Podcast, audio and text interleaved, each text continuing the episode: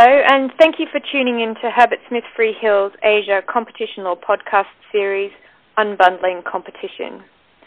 My name is Adelaide Luke, and I'm the head of competition here in Asia for Herbert Smith Freehills.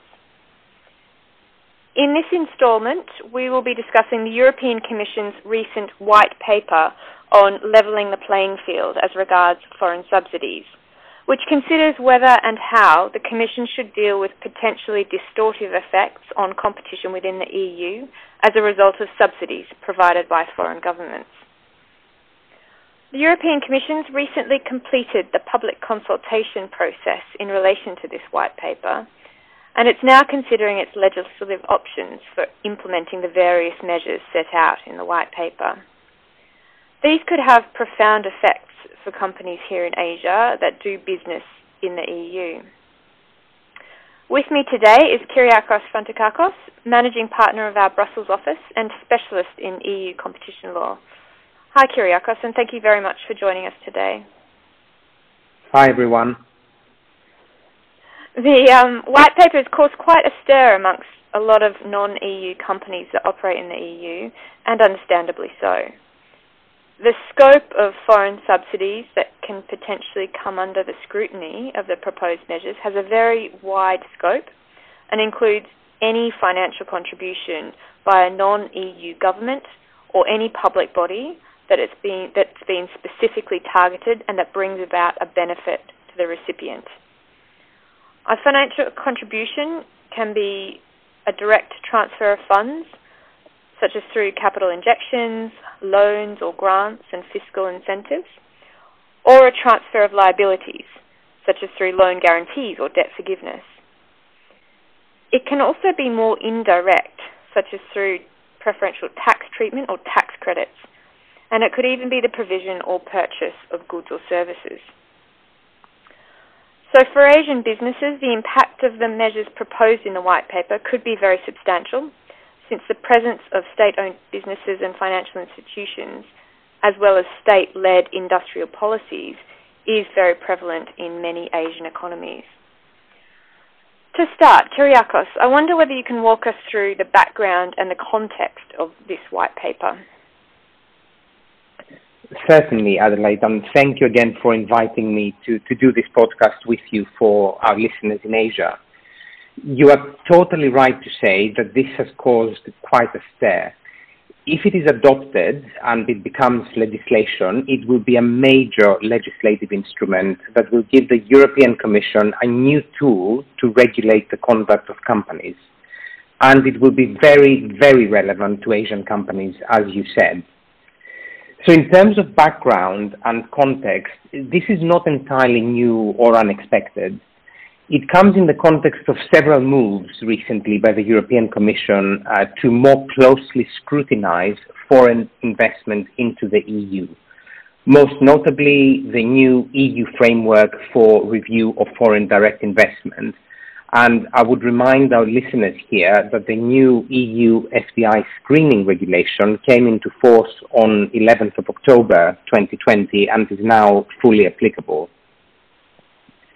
The white paper is aimed at providing an additional layer of scrutiny towards foreign companies investing and operating in the EU internal market by considering a number of potential measures that would allow the EU and member states to investigate or require companies to notify or declare any subsidies received from foreign governments or any related authorities. The Commission argues here that there's a regulatory gap, so to speak, that is not currently addressed by the tools in the competition law or trade law toolbox uh, for dealing with subsidies of this kind. Most obviously, the EU state aid rules, which regulate subsidies from EU member state governments, do not apply to subsidies granted by governments or authorities outside the EU. The other regulatory tools that the European Commission has, such as merger control or foreign direct investment review that I just mentioned, also do not quite hit the spot, so to speak.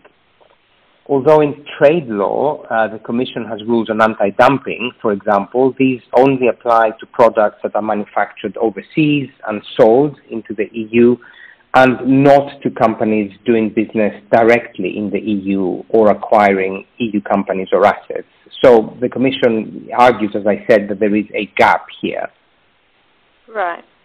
And I think it's important here to highlight the fact that subsidies from EU member states are already governed by the state aid rules. So, as you say, from the Commission's perspective, the measures considered by the White Paper are more aimed at levelling that playing field, as the title of the White Paper suggests, rather than specifically targeting foreign companies or foreign government authorities. Yes, exactly, Adelaide. And the Commission has taken efforts here to emphasize in the White Paper and in its press releases that the EU remains open to global trade and investment, citing many key statistics to show the importance of foreign trade to the European economy. When the paper was unveiled back in June, the then Commissioner for Trade said, and I quote here, the EU is amongst the most open economies in the world attracting high levels of investment from our trading partners. However, our openness is increasingly being challenged through foreign trade practices, including subsidies that distort the level playing field for companies in the EU. Along with other tools available at EU level, such as foreign direct investment screening and trade defense measures, the white paper is a welcome addition to the toolbox for our open strategic autonomy. And I end the quote here. So, so yes, as you say, it is more about leveling the playing field and making sure that actually the EU's own inward-looking state aid rules are not disadvantaging European businesses when compared to other competitors coming from outside the EU that could benefit from such subsidies.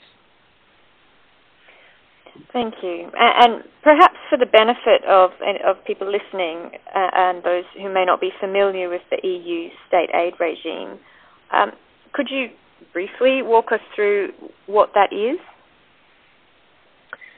Yes, of course. I mean, we could spend hours discussing the, the full regime, but I'll try to summarize it briefly uh, for our listeners here because it's important in the context of the white paper. So the EU's state aid regime prohibits the granting of state aid by an EU member state or through state resources, which distorts or threatens to distort competition and is capable of affecting trade between the EU member states. It is an important pillar of the EU competition law system and is enshrined in Article 107 of the Treaty on the Functioning of the European Union. What it basically says at its simplest application is that, for example, the French government uh, or any other government cannot support French companies in such a way that it gives them uh, unfair advantages over their competitors from other member states. But it is actually much wider than this.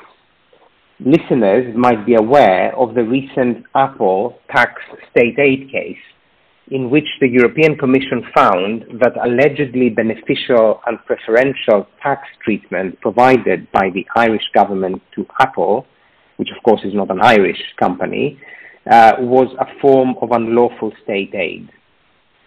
I should say here that this decision was annulled by the General Court and is now still pending on further appeal to the highest court in the EU, the Court of Justice of the European Union. The Commission plays the important role of gatekeeping any proposed state aid scheme, monitoring and vetting subsidies to determine whether they distort the market. And there is a scheme whereby member state governments notify uh, proposed schemes to the European Commission for review. So what happens is that upon assessment of any notified scheme, the Commission will have to assess whether there is in fact state aid involved to begin with, and if so, whether it has any concerns that the state aid may distort competition within the internal market. If so, the Commission may then launch into a further in-depth investigation, and at the end of this investigation, it may clear or prohibit the scheme. They may also impose conditions on clearance, for example, requiring the relevant parties to regularly report to the Commission uh, in relation to the proposed scheme. So overall, it's quite a rigorous regime uh, that operates within the EU. However, as you note, it only applies to subsidies that are provided by EU member state governments and not governments from outside of the EU. At this point, I think it's also worth noting that as a result of Brexit and subject to any specific provisions in a deal between the UK and the EU, the UK government uh, will, of course, be considered a foreign government for the purposes of the white paper. So Asian companies with a regional headquarters in the United Kingdom that receive some sort of support from the UK government could also be caught. Mm. Thanks very much, Kyriakos. So let's turn now to the measures considered by the white paper. Uh, as I understand it, there are three main parts or modules to the white paper. First, Module 1 proposes a general tool for, for ex post scrutiny of foreign subsidies that may already be having an impact on the EU internal market. Then Module 2 proposes a new ex ante notification regime separate from the existing merger control regulation, which would require the notification of foreign subsidies linked to the acquisition of EU targets. And then Module 3 proposes another notification regime applicable to companies that have benefited from foreign subsidies and which are engaging in public procurement procedures in the EU. A parallel regime for companies applying for EU funding is also subject to consideration. So let's take a, a closer look at each of these modules. Kyriakos, can you say any more about Module 1? Sure. So Module 1 proposes a general tool that would basically allow the European Commission or an authority of an EU member state to assess foreign subsidies that may have an impact on the EU internal market. This will be a two-step process.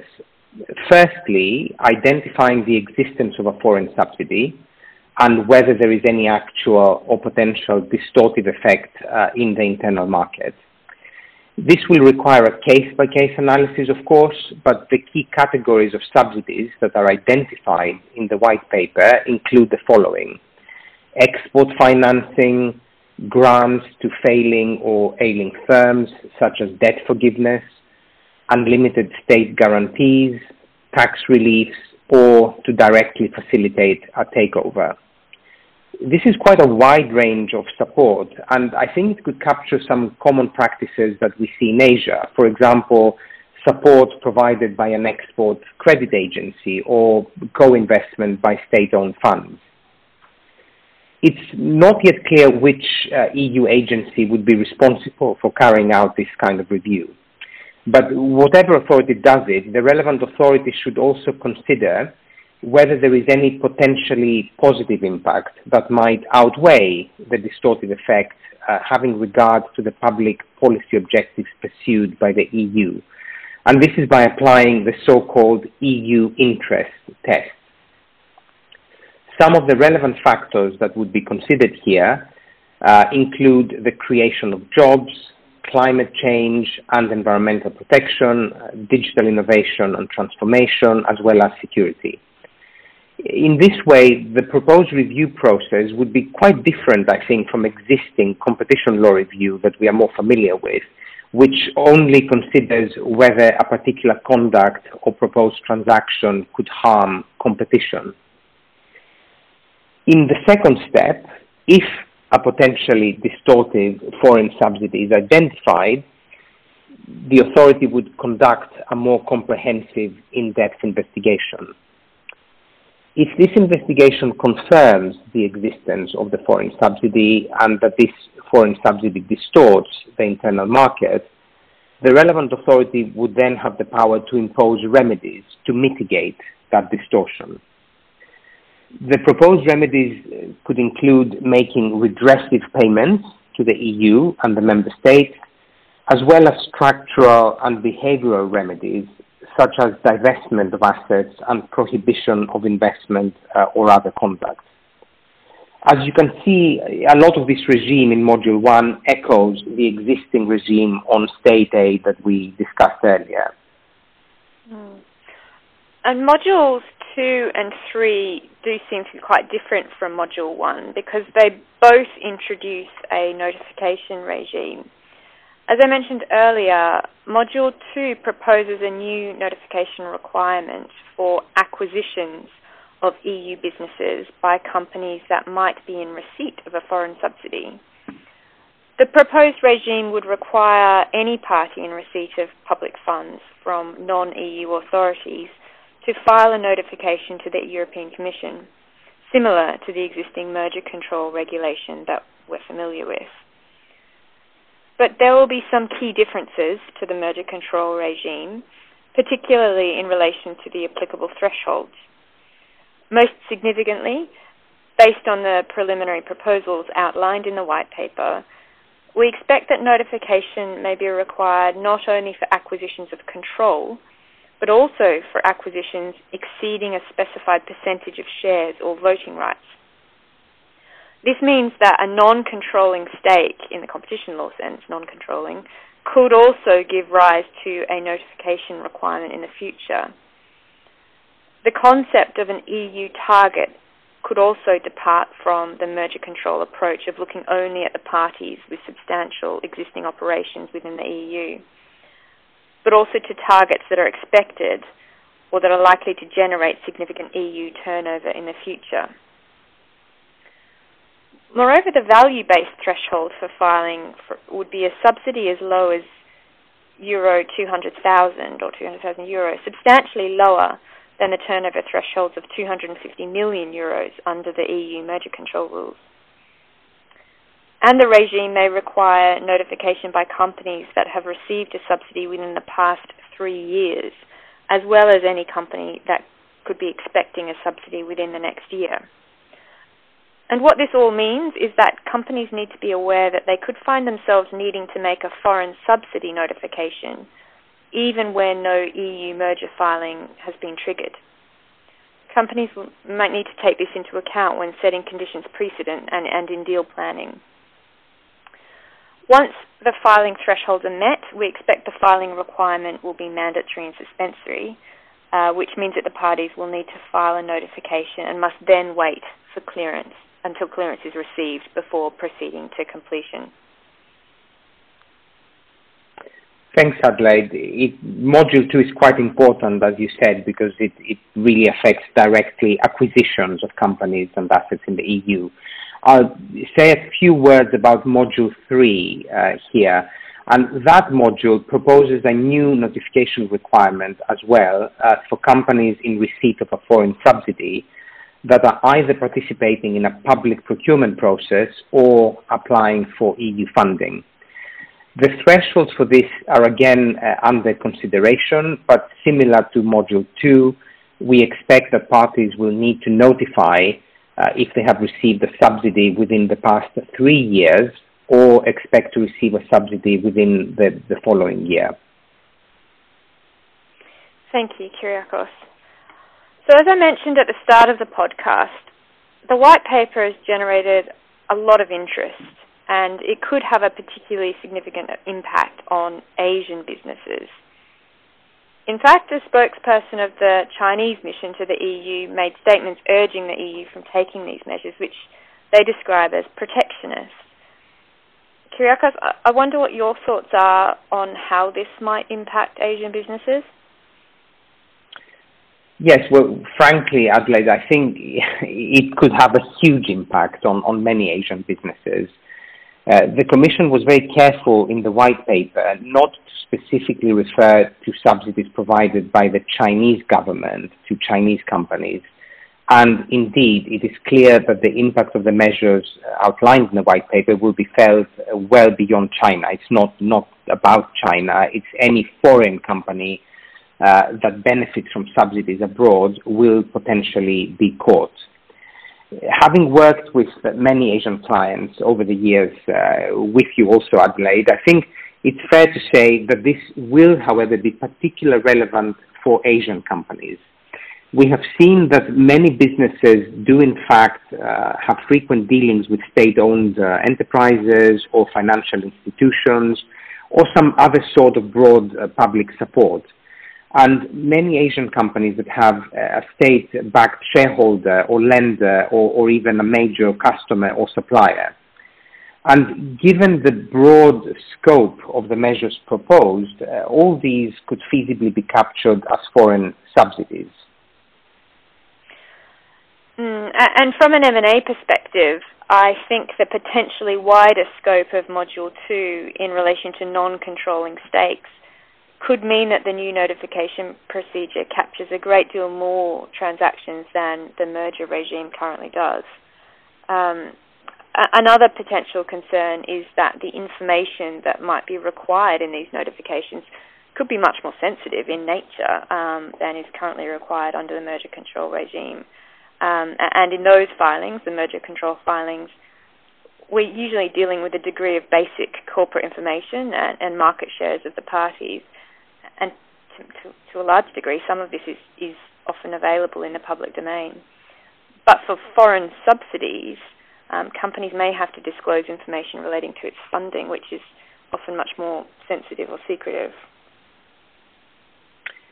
Yes, Adelaide, I, I, completely agree with what you said, in particular for Module 2. I think the new measures could have a substantial impact on parties looking to do deals, and then with the rest of the package, affect parties that just want to do business you know, in the EU. It, it is important to note here, however, that these are still proposals at this stage. We, we should not overstate the impact before these measures are finalized. However, um, according to the Commission's post-consultation report, most of the responses received from European-based responders, uh, including those received from the EU member states themselves, Uh, are in favor of introducing some or all of the proposed measures. So there is support for introducing this type of legislation. There are, however, some nuances. For example, some of the member states suggest that the de minimis threshold we discussed earlier should be higher. And some member states think that only subsidized acquisitions should be notifiable. These reservations reflect the fact that there are still concerns, I think, as to whether these measures might affect the amount of foreign direct investment into the EU or will cause uh, more delays when overlaid with the existing merger control uh, and foreign direct investment regimes. The Commission also reports that respondents who are non-EU based were, well expectedly I would say, uh, not in favor of new regulations. So we will need to see how all this uh, pans out in the legislative process. Yes, thank you, Kyriakos. I, I completely agree. Well, look, that's all we have time for today. Thank you, Kyriakos, very much for joining us. Uh, and to our listeners, thank you for being here and, and joining us and listening to, to our podcast. We hope you've enjoyed this in, this episode on the EU's white paper. Uh, if you have any comments or queries on anything we discussed today, um, please do feel free to contact us. There should be contact details on the podcast page where you ac- access the recording.